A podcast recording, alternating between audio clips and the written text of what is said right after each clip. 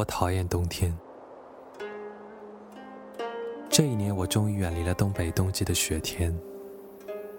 手机刷出的消息，都是曾经所在城市的雪天警报。我望向此时的窗外，却是晴空万里。我不是冬天出生的人，儿时的成长，东北的冬天总是让父母和我吃尽了苦头。所以一想起小时候的冬天，里里外外透露出一种贫穷的味道。虽然这味道中也有难以忘却的纯粹快乐，也涵盖了季节演变的地方习俗，但更多的，对于还小的我来说，全都是挣扎。是的，就是想远离这个别人想象中快乐而浪漫氛围的季节。冬天不只是有下起白雪这么简单，我没有说错。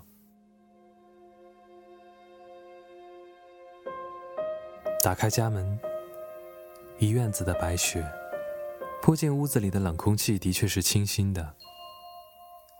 那种感觉的好与坏，完全取决于是否是晴天。这无关浪漫和愿景。雪下过之后的次日。会比下雪的时候更冷上几度。被彩屏融化的积雪，被冻成了冰面。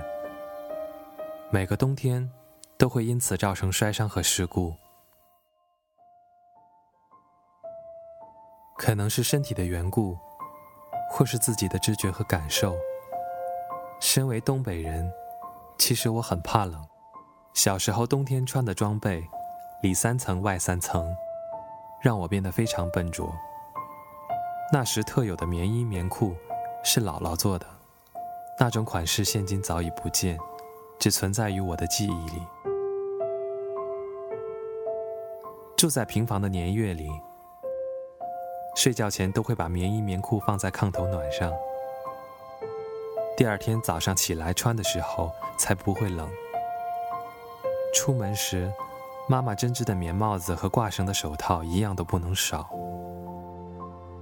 一个脚印，一个脚印，像笨熊一样去上学。如今我只是怀念着姥姥的手艺和父母用他们的智慧带来的关爱。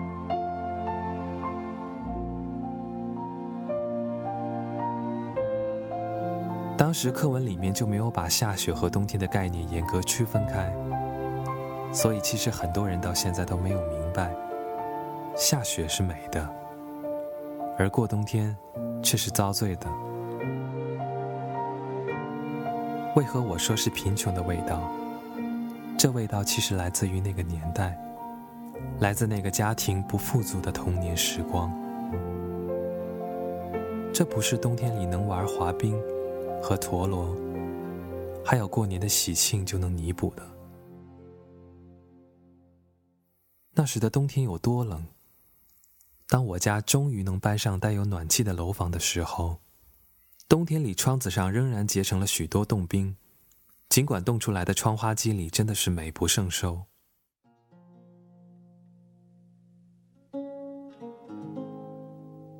我的手经常被冻裂。去上钢琴课的时候，常被老师笑话。师母也会帮我擦一些老师的手油，润泽一下。老师有的时候会说：“你怎么弹的这么没有感情？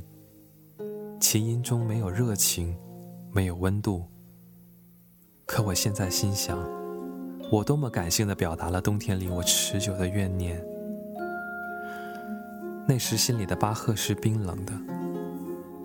贝多芬、柴可夫斯基，全部都是冰冷的。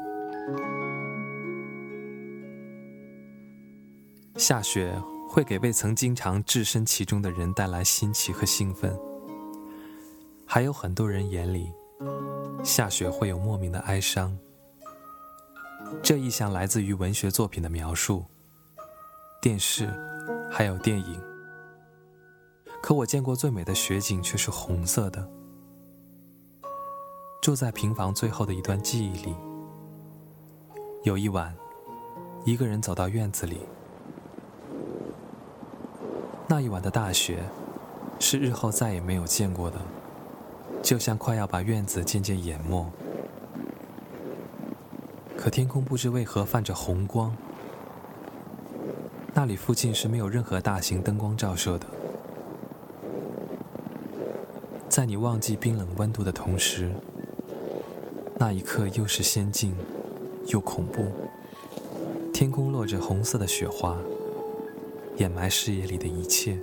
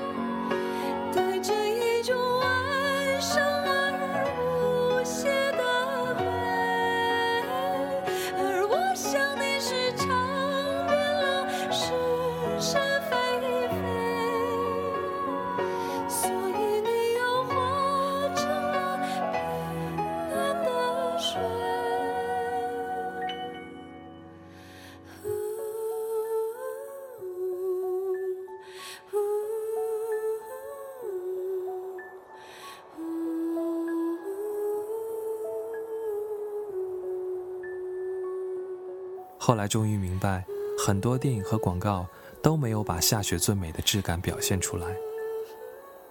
虽然我还是不喜欢冬天，这段记忆却一直到如今都没有忘记。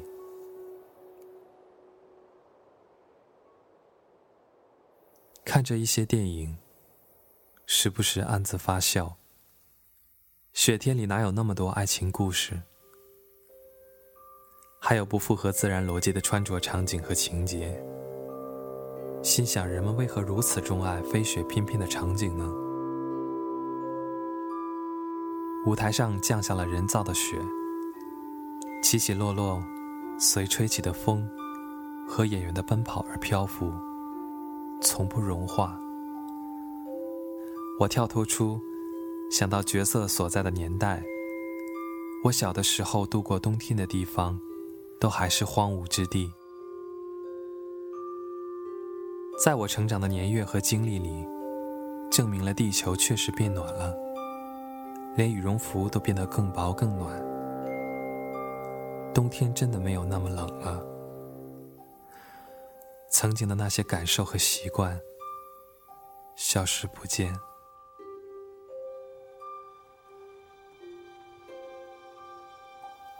我的冬天。就剩下已经习惯平常的温度和空气，还有眼见那些塑造的虚假的白色场景，最后还有不真实的记忆中满院子的红色落雪。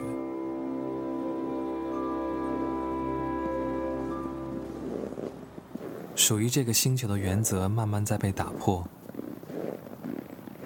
远离它原有的模样，连我自己。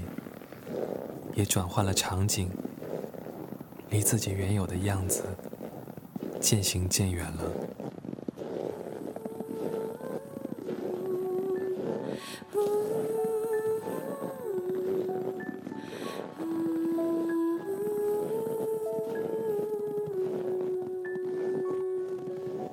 我想你是天空最寂寞的美，带着一种哀伤而无邪的美。我想你是尝遍了是是非非，所以你化成了平淡的水。